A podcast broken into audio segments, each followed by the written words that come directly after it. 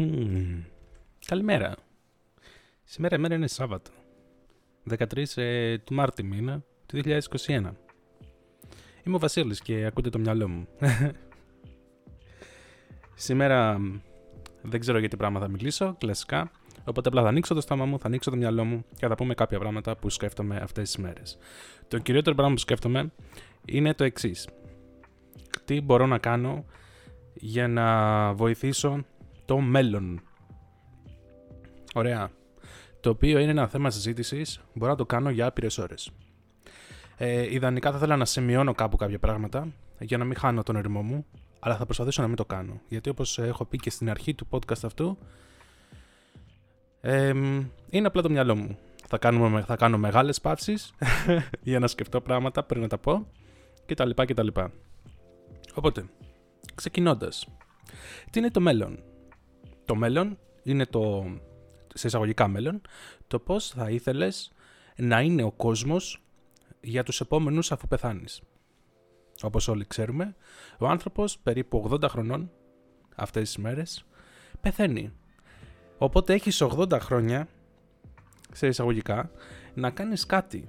Να βάλεις κι εσύ την πέτρα σου, σε εισαγωγικά, σε αυτό το κτίριο το μεγάλο. Το οποίο λέγεται ανθρωπότητα, λέγεται καθημερινότητα, λέγεται οτιδήποτε όπως λέει, το λέει ο καθένας.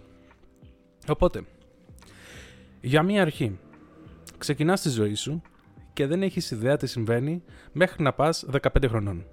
Εκτός και αν έχεις βιώσει κάποιες πολύ τραυματικές εμπειρίες. Ωραία. Τραυματικές εμπειρίες μπορεί να είναι είτε ένας πολύ αυστηρός ε, πατέρας, μητέρα, οτιδήποτε, ε, γονέας, είτε μια άλλη πολύ πιο άσχημη εμπειρία τέλος πάντων που πολλοί έχουν. Συνήθως οι ακραίες εμπειρίες, αυτά τα τραύματα, πριν την ηλικία τέλος πάντων των 15, των 18 ή οτιδήποτε, σε κάνουν να θυμάσαι περισσότερα πράγματα και να συνειδητοποιείς κάποια πράγματα περισσότερο. Τι εννοώ; Όταν είσαι μικρός, ο εγκέφαλός σου λειτουργεί διαφορετικά. Δεν υπάρχει λόγος να θυμάσαι τι έκανες μέχρι τα 8 σου. Γι' αυτό το λόγο και οι περισσότεροι δεν θυμούνται τίποτα. Ωραία. Δεν υπάρχει κανένας βιολογικός λόγος να το κάνεις αυτό. Γιατί μέχρι τα 8 σου δεν μπορείς, δεν είσαι ικανός, σε πολλά εισαγωγικά προφανώς, έτσι, ε, να βοηθήσεις κάπως τον μελλοντικό σου εαυτό. Δηλαδή, όταν είσαι 18, δεν θα κάτσεις να σκεφτείς τι έκανες 8 χρονών ώστε να σε βοηθήσει κάπου. Όχι, προφανώς. Θα οποιοδήποτε ικανότητα έχεις αποκτήσει μέχρι τα 8 σου, θα την έχεις ήδη προσπαθήσει να τη βελτιώσεις ε, κτλ. κτλ. Ωραία, έτσι τουλάχιστον το σκέφτομαι εγώ και είμαι πολύ επηρεασμένος από διάφορα βιολογικά ε, άρθρα και έρευνες που έχω διαβάσει γι' αυτό. Οπότε, για πολλά χρόνια της ζωής σου λοιπόν, ξεκινώντας, δεν έχεις καμιά ιδέα τι συμβαίνει στον κόσμο γύρω σου. Ωραία. Οπότε, ξεκινάς και διαβάζεις. Ξεκινάς και μορφώνεσαι, ξεκινάς και βλέπεις την καθημερινότητά σου μετά από χι ηλικία. Ωραία, άρα έχουμε ήδη από τα 80 χρόνια που θα μπορούσες να ζήσεις, ας πούμε 15 χρόνια όπου είσαι στον κόσμο σου. Ωραία, και αυτό δεν είναι καλό, δεν είναι κακό, είναι αυτό που είναι. Και μιλάω γενικά. OK. Okay.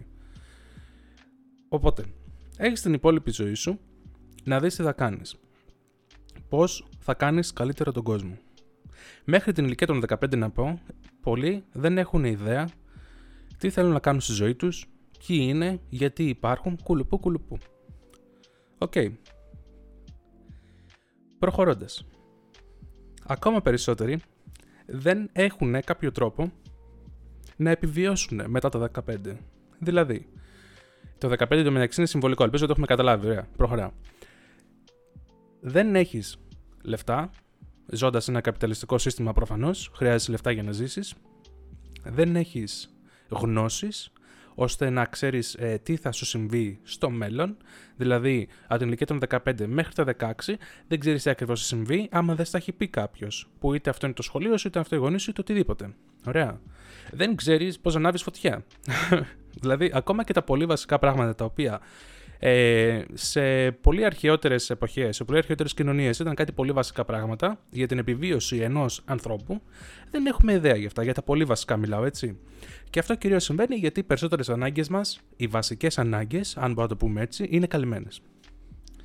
Οπότε, αν δεν σε καθοδηγήσει κάποιος, δεν έχεις ιδέα πώς να αναπνεύσεις.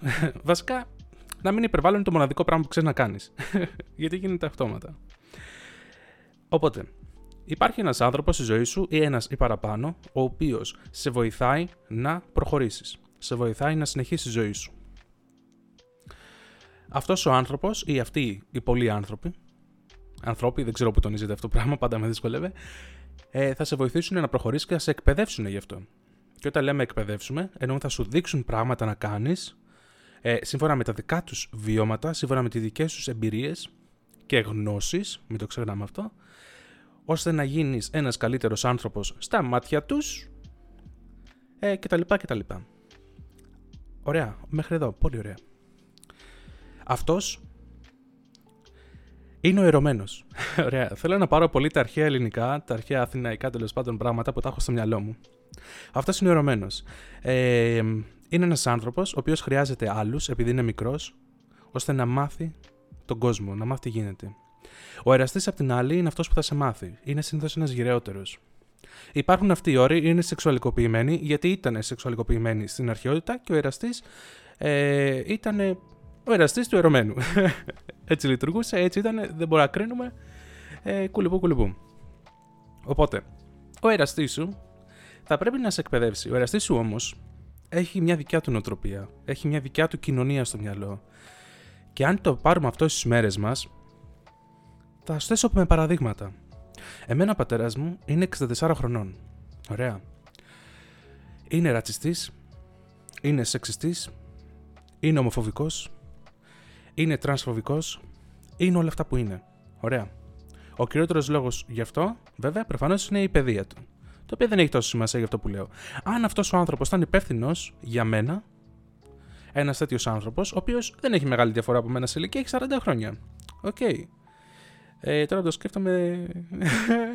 δεν είναι πολύ μεγάλη διαφορά. Έχει 30 χρόνια τέλος πάντων. Είναι 30 χρόνια διαφορετικότητας. Ε, σε αυτά τα 30 χρόνια η κοινωνία η δικιά μου, που είμαι ο μικρός, έχει αλλάξει. Δεν είναι ομοφοβική, δεν είναι σεξιστική, δεν είναι όλα αυτά και δεν πρέπει να είναι. Ε, θα μιλήσουμε αργότερα γι' αυτό.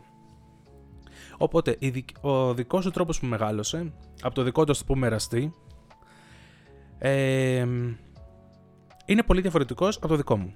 Άρα αυτός για μένα σαν εραστής, αν είχε αυτά τα χαρακτηριστικά, δεν θα με βοήθαγε. Θα συνέχιζε όλα αυτά τα οποία κάνανε. Οπότε και γι' αυτό ε, πιστεύω ότι έχει ματαιωθεί όλο αυτό. Δηλαδή πλέον τα 30 χρόνια απόστασης ηλικίας για τις κοινωνίες του σήμερα και όχι μόνο του σήμερα, μιλάω τώρα από το 18ο αιώνα και μετά, ίσως λίγο μετά την αναγέννηση, ας το πούμε έτσι, που έφυγε ο σκοταδισμός και όλα αυτά, τουλάχιστον το βλέπω εγώ με τις δικές μου ιστορικές γνώσεις, έτσι. Δεν θέλω να πω ότι αυτό είναι. Ε, το λέει αυτός και όλα αυτά. Δεν έχω κάποιον που να το λέει αυτό, είναι δικά μου πράγματα. Οπότε δεν γίνεται κάποιος από προηγούμενες γενιές, σε εισαγωγικά νοοτροπίες προηγούμενες γενιές, να σε βοηθήσει στο να κάνεις τον κόσμο καλύτερο. Γιατί το μόνο που θα κάνεις είναι να κάνεις τον κόσμο έτσι όπως ήταν. Αν συνεχίσεις αυτές τις νοοτροπίες, αυτές τις σκέψεις. Και νομίζω αυτός ήταν ο λόγος που υπήρχε ο σκοταδισμός, αυτός ήταν ο λόγος που υπήρχε αυτή η πάυση στις τέχνες, ε, σε εισαγωγικά παύση, έτσι, προφανώς και δεν υπήρχε ουσιαστική παύση, μια γενικευμένη παύση σε όλο τον κόσμο εξαιτίας ε, πολλών παράγοντων τέλος πάντων τότε ο Μεσαίωνας. Υπήρχαν πάρα πολλοί παράγοντες. Ε, Κυρίως από εδώ πέρα ήταν ο χριστιανισμός. Sorry, not sorry. Οπότε. Προχωρώντας παρακάτω, πρέπει κάπως εσύ να ξεχάσεις αυτά που θα σου πούν οι υπόλοιποι. Δηλαδή, μέχρι τα 15 σου, ό,τι σε έχουν εκπαιδεύσει, σε εισαγωγικά είπαμε πάλι το 15, πρέπει να τα ξεχάσεις. Δεν γίνεται. Δεν πρέπει να ξέρεις τίποτα από αυτά. Πρέπει να τα σβήσεις τελείως από τη μνήμη σου και πρέπει να ξεκινήσεις από την αρχή.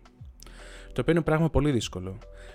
Προσωπικά, έκανα αυτό το βήμα όταν ήμουν 22 χρονών. Μόλις συνειδητοποίησα ότι όλα αυτά που ξέρω μέχρι τώρα ε, είναι πολύ άσχημα. Πολύ άσχημα για το αύριο. Γιατί είναι λογικό όταν εγώ μεγαλώνω ε, σε μια κοινωνία όπου τα πάντα γύρω μου, ή τουλάχιστον σε ένα μεγάλο ποσοστό, είναι για παράδειγμα ρατσιστικά και εγώ ρατσιστής θα είμαι. OK. Okay. Οπότε, αν βέβαια δεν εκπαιδεύσω το, το πνεύμα μου, το μυαλό μου, το οποίο δεν το έκανα τόσο συστηματικά, γιατί ήταν πράγματα τα οποία δεν ήθελα να τα σκεφτώ ιδιαίτερα. Αλλά μόλις αποφάσισα και τα σκέφτηκα, έκανα ακριβώς αυτό. Διέγραψα τα πάντα. Ξεκίνησα με το να αντικρούω τα πάντα. Δηλαδή, τι μου έλεγαν για παράδειγμα οι γονείς μου για κάτι, ωραία. Ακριβώς το αντίθετο πρέπει να ισχύει. Και καθόμουν και έψαχνα για το ακριβώς αντίθετο. Τι σημαίνει το ακριβώς αντίθετο από αυτό; Δεν έκατσα να ψάξω τι σημαίνει αυτό, γιατί ήταν κάτι πολύ χαζό. Για παράδειγμα, ε, ακούγουμε, ακούγουμε στις ειδήσεις ε, τότε, και τώρα βέβαια, ε, Αλβανός έκλεψε αυτό. Ωραία. Πω, πω, ρε γαμότο, όλοι οι Αλβανοί κλέβουν ρε γαμότο, γιατί; Ωραία.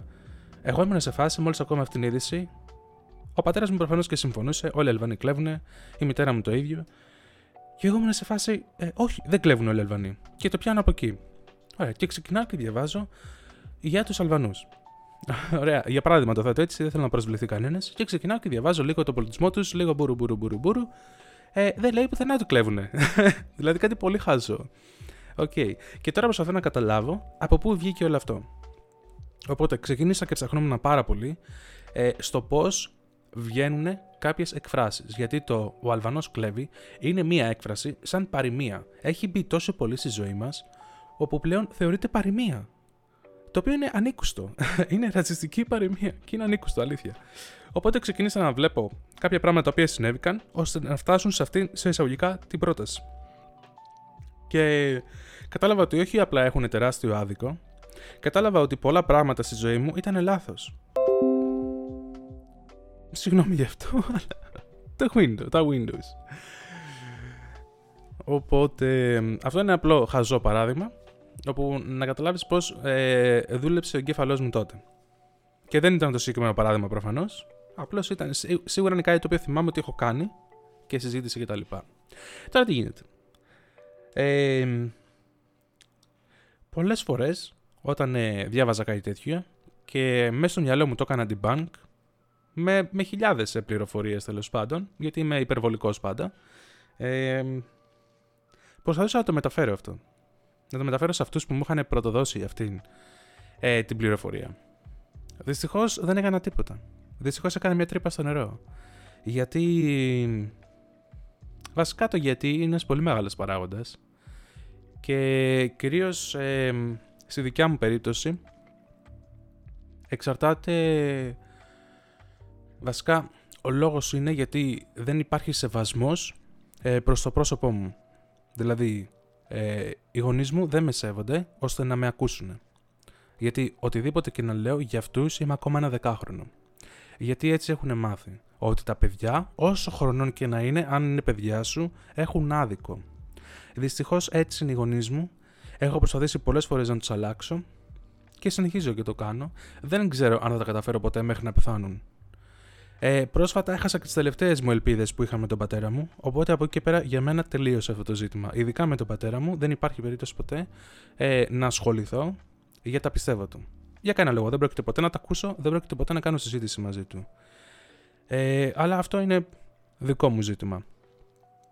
Από εκεί και πέρα τι πρέπει να κάνουμε, είναι η σοβαρή απορία γύρω από όλο αυτό το ζήτημα τέλος πάντων, για να κάνουμε καλύτερα το αύριο.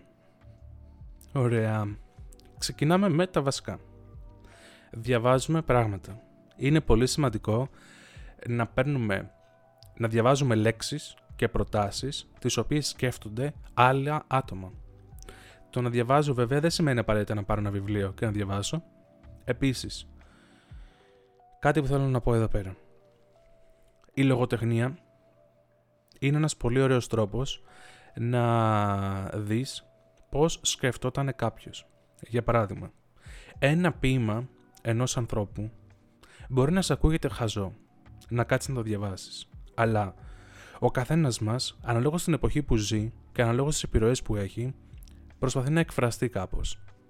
Εγώ, για παράδειγμα, μου αρέσει να εκφράζομαι με τα podcast ή μου αρέσει να εκφράζομαι με ένα βίντεο πιο παλιά ο κόσμος ή σε άλλες περιοχές, όχι αναγκαστικά πιο παλιά απαραίτητα, έτσι. Αρέσει να εκφράζεται με ένα ποίημα. Με κάτι πιο ε, τραγουδιστό, να το πω έτσι. Του αρέσει με ένα τραγούδι. Ωραία. Δεν θα κρίνουμε ε, τον άλλον από τον τρόπο που επέλεξε να μεταφέρει την πληροφορία του. Το σημαντικό είναι η πληροφορία του. Ωραία. Γι' αυτό το λόγο και είναι πολύ σημαντικό στο σχολείο να μαθαίνουμε λογοτεχνία. Όλοι. Anyway. Οπότε, αυτό είναι το πρώτο βήμα. Ξεκινάς και παίρνεις διάφορες ιδέες από άλλους ανθρώπους. Το πώς σκέφτονται. Γιατί δεν είσαι μόνος σου και δεν μπορείς μόνος σου να αλλάξεις την ανθρωπότητα. Όσες φιλοδοξίες και να έχεις, δεν πρόκειται ποτέ, αν δεν αφήσεις άλλους ανθρώπους να σε επηρεάσουν, να εκπληρώσει αυτές τις φιλοδοξίες. Ωραία. το οποίο όπως και να το πάρεις, όσο και να το δεις στο συγκεκριμένο ζήτημα, την ατομικότητα, τον εγωισμό, δεν έχει οδεύσει ποτέ, μα ποτέ, πουθενά καλό. Όσο και να λες στο μυαλό σου ότι μπορεί ένας άνθρωπος μόνος του να κάνει κάτι καλό, είσαι λάθος και δεν είναι απλά τα δεδομένα σου λάθος, δεν έχεις δεδομένα καν. Ωραία, προχωράμε παρακάτω. Δεύτερον, το πιο σημαντικό, διάλογος. Πρέπει να μάθεις να μιλάς και να ακούς. Πολλοί κάνουμε μόνο το πρώτο, μιλάμε. Και εγώ το έκανα για πολλά χρόνια αυτό. Το μόνο που έκανα όταν ήμουν σε ένα διάλογο με οποιονδήποτε, ειδικά αν είχε αντίθετη άποψη από μένα, μίλαγα, μίλαγα, μίλαγα, και όταν μίλαγε ο άλλος, σκεφτόμουν τι θα πω. Όχι, βούλωσέ το.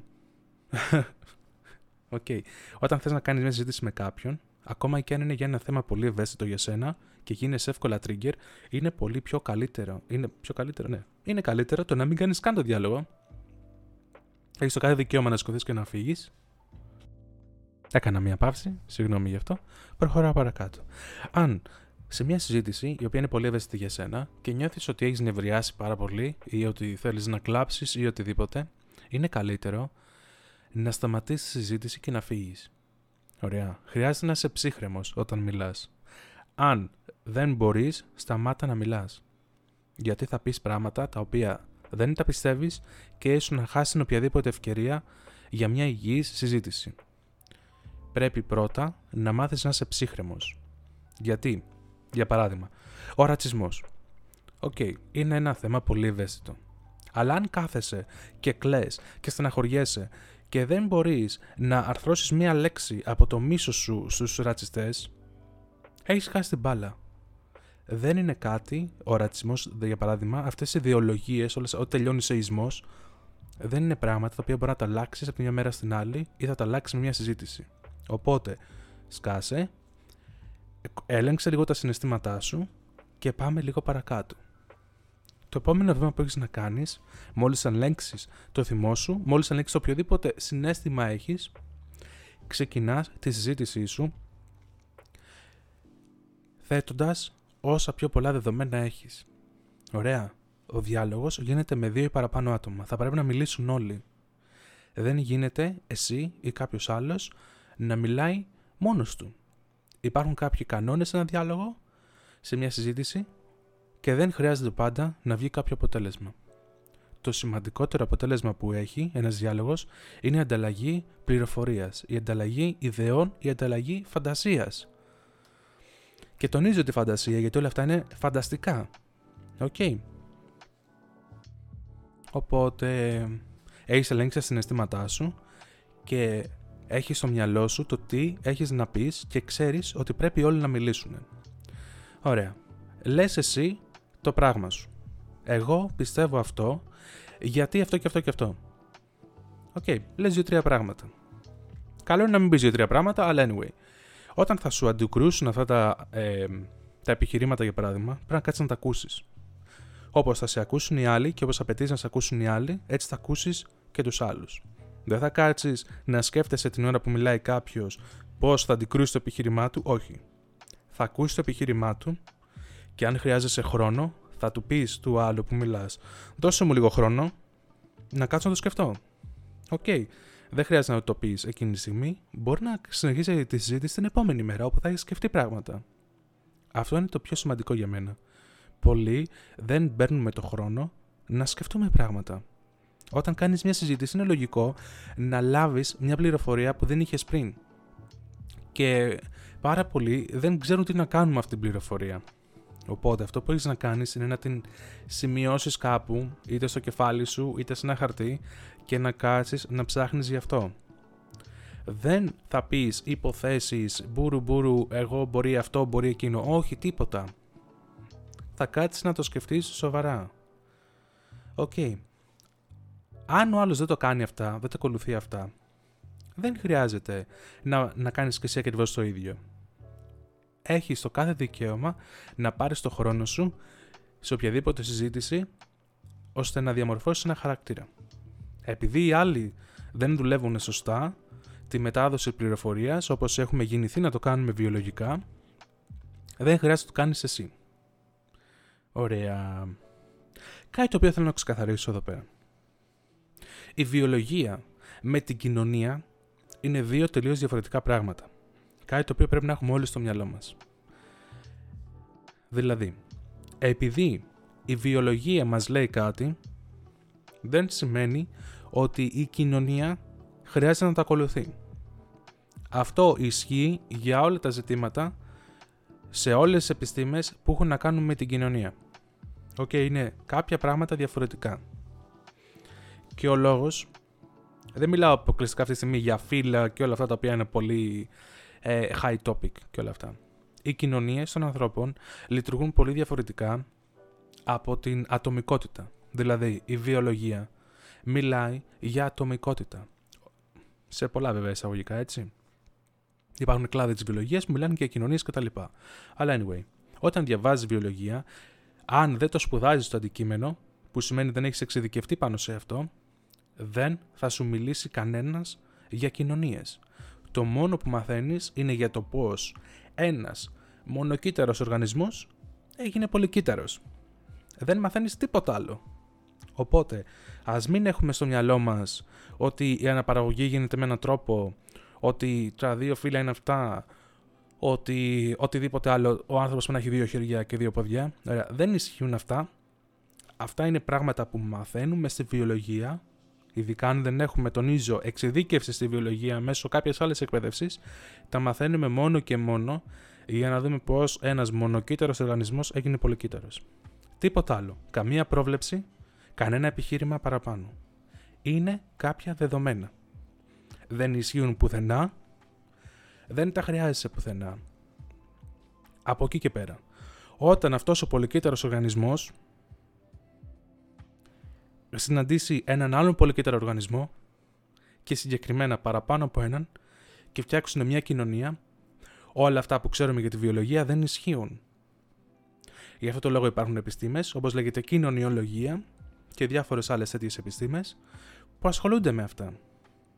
Γιατί είναι πολύ πολύπλοκα. Οπότε ας μην μπερδεύουμε επιστήμες. Ακόμα και αν είσαι άνθρωπος που διαβάζει πάρα πολύ, μπορεί να κάνεις πολύ συχνά λάθος σε αυτό το πράγμα. Δεν μπορείς να μπερδεύεις επιστημονικά πεδία. Και η βιολογία και η κοινωνία είναι δύο επιστημονικά πεδία τα οποία είναι πολύ κοντά, αλλά είναι τόσο μακριά το ένα από το άλλο. Ένας βιολόγος δεν είναι κοινωνιολόγος και ένας κοινωνιολόγος δεν είναι βιολόγος για κανένα λόγο. Αυτό πάει και τελείωσε. Αυτό πρέπει να το ξεκαθαρίσουμε. Οπότε, αν εσύ κάνεις μια συζήτηση και μιλάς, για παράδειγμα, για κάτι κοινωνικό, για μια ιδεολογία, όπως είναι ο ρατσισμός. Οκ. Είναι ιδεολογία ο ρατσισμός. Όπως και να το κάνεις. Δεν μπορείς να μιλήσεις με έναν βιολόγο για να σου καταρρύψει το ρατσισμό. Λυπάμαι, αλλά δεν γίνεται. Όσο και να το θέλεις, δεν γίνεται. Οκ. Πάμε παρακάτω. Αν θες να συζητήσεις το ρατσισμό, το οποίο είναι ιδεολογία, θα πρέπει να χρησιμοποιήσεις έναν φιλόσοφο. Θα πρέπει να χρησιμοποιήσεις έναν κοινωνιολόγο.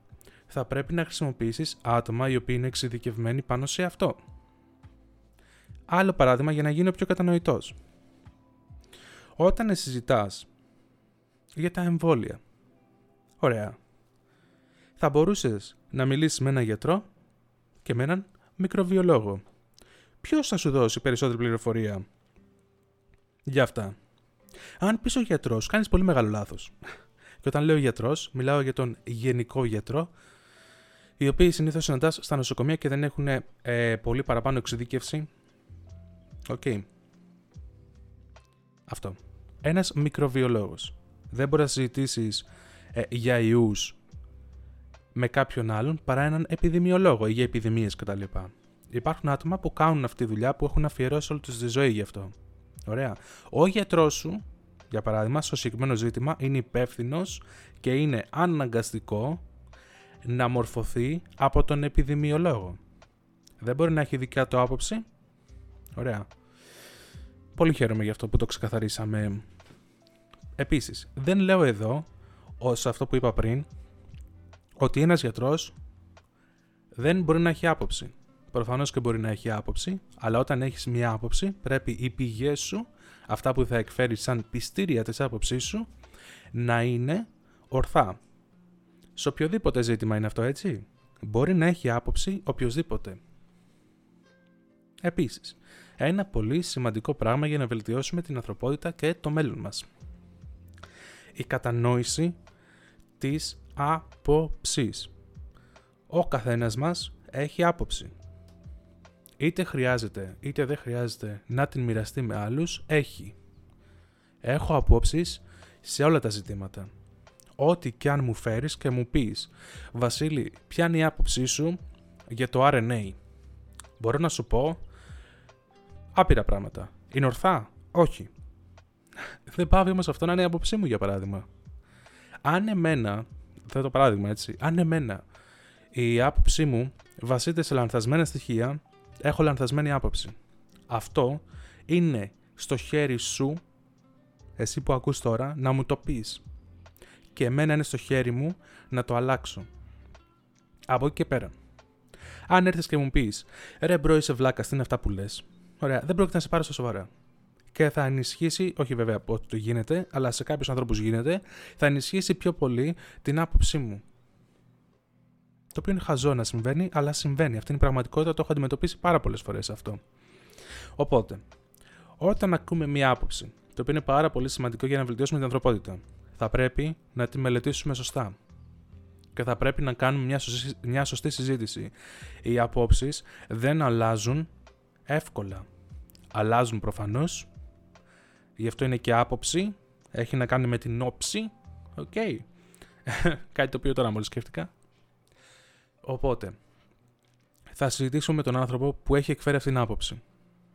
OK. Okay. Εγώ αυτό που κάνω και μου αρέσει να το κάνω, όταν ακούω μια άποψη, προσπαθώ να καταλάβω από πού έρχεται. Δηλαδή θα ρωτήσω για αυτόν τον άνθρωπο πολλά πράγματα.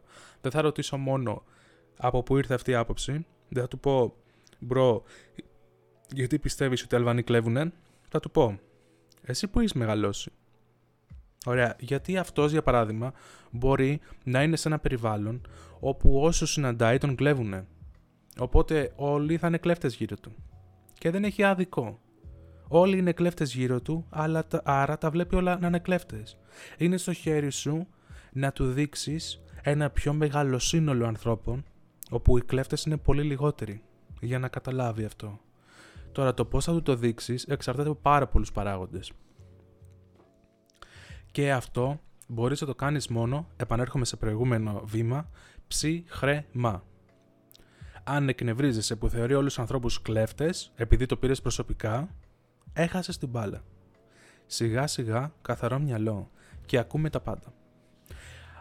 Νομίζω ότι με το να καταλάβεις τους άλλους και να δεις από πού προέρχονται όλα αυτά που λένε, έχεις νικήσει το μισό παιχνίδι. Το άλλο μισό παιχνίδι είναι να καταφέρεις να μιλήσεις ορθά. Επαναλαμβάνω, δεν χρειάζεται να πείσεις κάποιον για τη δικιά σου άποψη. Δεν χρειάζεται να του αλλάξεις την άποψη. Αυτό που χρειάζεται για να βελτιώσεις την ανθρωπότητα είναι πρώτα να βελτιώσεις εσένα, ακούγοντας διαφορετικές απόψεις, και δεύτερον, να προσπαθήσεις η επόμενη από σένα, η επόμενη, όχι αυτή που είναι τώρα εδώ, η επόμενη να τα πάνε καλύτερα. Το πώς θα το κάνεις αυτό είναι δύσκολο. Αλλά ένα ένας ε, σημαντικός ε, τρόπος είναι ο διάλογος. Αλλά πιστεύω το πιο σημαντικό πράγμα είναι τα έργα. Ο διάλογος είναι και αυτό ένα έργο, αλλά και... Πώς να το εξηγήσω. Υπάρχουν κάποια πιο έμπρακτα πράγματα. Υπάρχουν άτομα που μπορούν να προσφέρουν ε, χρήματα, μπορούν να προσφέρουν αγαθά σε ανθρώπους που δεν έχουν και σε ανθρώπους που αν τα είχαν θα τους βοήθαγε πάρα πολύ και δεν το κάνουν. Ο λόγος που δεν το κάνουν ε, είναι πολύπλευρος, είναι πολύπλοκος κτλ. Οπότε πρέπει να ξεκινήσουμε να σκεφτόμαστε κιόλας ότι εμείς έχουμε καλύψει τις βασικές ανάγκες. OK. Okay. Πώς μπορούμε να βοηθήσουμε άλλους ανθρώπους να καλύψουν τις βασικές ανάγκες. Είναι κάτι το οποίο και εγώ παλεύω να το κάνω.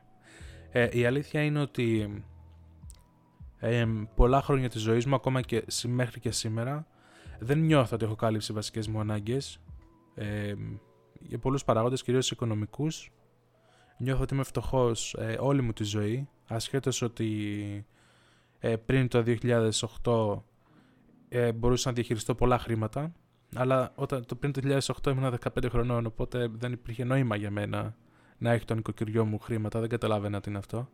Οπότε από τη στιγμή που συνειδητοποίησα ε, τι είναι τα λεφτά και πώς λειτουργούν, είμαι φτωχός.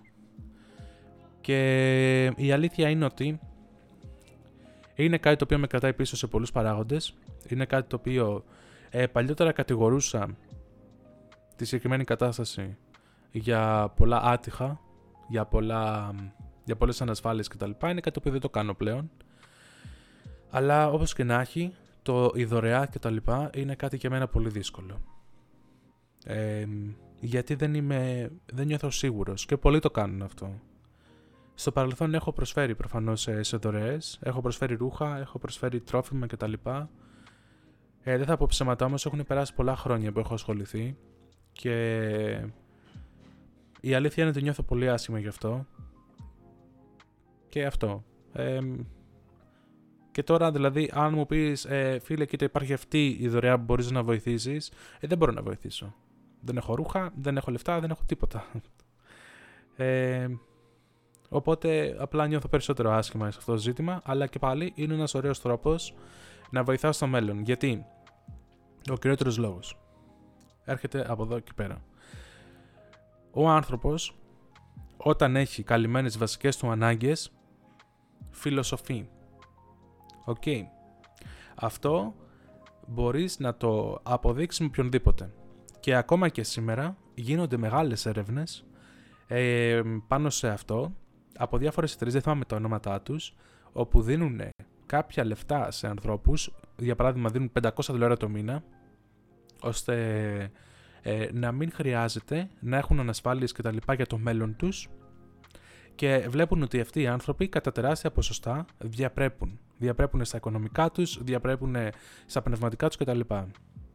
Εγώ φιλόσοφο δεν θεωρώ κάποιον ο οποίος το μόνο που κάνει είναι να διαβάζει ένα βιβλίο και να εκφέρει απόψεις. Προφανώς και όχι, είναι κάτι πολύ παραπάνω για μένα. Αλλά και αυτό είναι τελείως ε, προσωπικό. Ε, το έθεσα το φιλόσοφος ε, όπως το εννοώ εγώ, το οποίο είναι ένας άνθρωπος ο οποίος μπορεί και μορφώνεται, μπορεί και πετυχαίνει σε όποιον τομέα της ζωής του θέλει να πετύχει, με, με, με μετριασμένη προφανώς επιτυχία. Άρα και ένας ε, πολύ επιτυχημένος άνθρωπος, ε, στη δουλειά του για παράδειγμα, ηθικά πάντα, ε, με γνώμονα τη δικαιοσύνη, είναι για μένα φιλόσοφος. Και γιατί η αρχή της φιλοσοφίας είναι η δικαιοσύνη, αλλά αυτό είναι συζήτηση για άλλο πράγμα τέλος πάντων. Ε, οπότε, καλύπτοντας τις ανάγκες άλλων, έχοντας εσύ τις δικές σου ανάγκες καλυμμένες και δεν βγαίνεις πολύ ε, εκτός budget, να το πω, δεν ξέρω πώς να το θέσω, εκτός ε, ασφάλειας ή οτιδήποτε, αν μπορείς να συνεισφέρεις, κάντο. Γιατί κάνεις άλλους ανθρώπους να νιώθουν όπως νιώθεις εσύ όταν θα πάρεις ένα βιβλίο και θα διαβάσεις, όταν θα βάλεις μια ταινία, ένα ντοκιμαντέρ ή οτιδήποτε θέλεις να κάνεις, θα τους επιτρέψεις και αυτούς να το κάνουν. Χωρίς να έχουν στην άκρη του μυαλού τους ότι αν το κάνω αυτό τώρα, μπορεί αύριο να μην έχω να φάω. Ή να μην έχω ρούχα να βάλω, το οποίο είναι πολύ λυπηρό. Ε, αυτό νομίζω αυτό είναι άλλο ένα 25% στο πώς μπορείς να βελτιώσεις την ανθρωπότητα. Οπότε έχω καλύψει ένα 75%. Πολύ απλών πραγμάτων που μπορείς ακόμα και σήμερα να ξεκινήσεις να το κάνεις. 70 χρονών να είσαι είναι πράγματα που μπορείς να κάνεις. Το υπόλοιπο 25% είναι πάρα πολλοί παράγοντες για μένα και δεν μπορώ να τους αναφέρω όλους προφανώς γιατί δεν τους έχω σκεφτεί όλους και ειδικά τώρα σε αυτή τη φάση που είμαι Δηλαδή που δεν έχω μπροστά μου ένα γνώμονα ε, σωστά διαμορφωμένο κτλ. μέσω ενός τετραδίου ή σημειώσεων ή οτιδήποτε. Αλλά είναι διάφοροι άλλοι παράγοντες ε,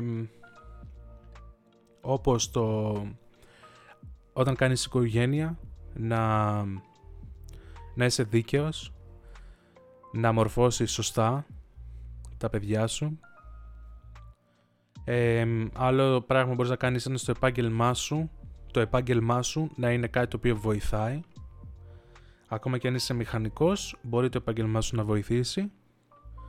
Είτε αυτό λέγεται περιβάλλον είτε αυτό λέγεται κοινωνίες είτε οτιδήποτε. Υπάρχουν διάφορα μικρότερα πράγματα που μπορεί να κάνει οποιοδήποτε ε, αυτά γενικά σκέφτομαι τώρα και δεν μπορώ να σκεφτώ πολλά πράγματα. Είπα για πάρα πολλά πράγματα σκεφτείτε τα. Όποιος θέλει να μου μιλήσει, ξέρει που θα το με βρει.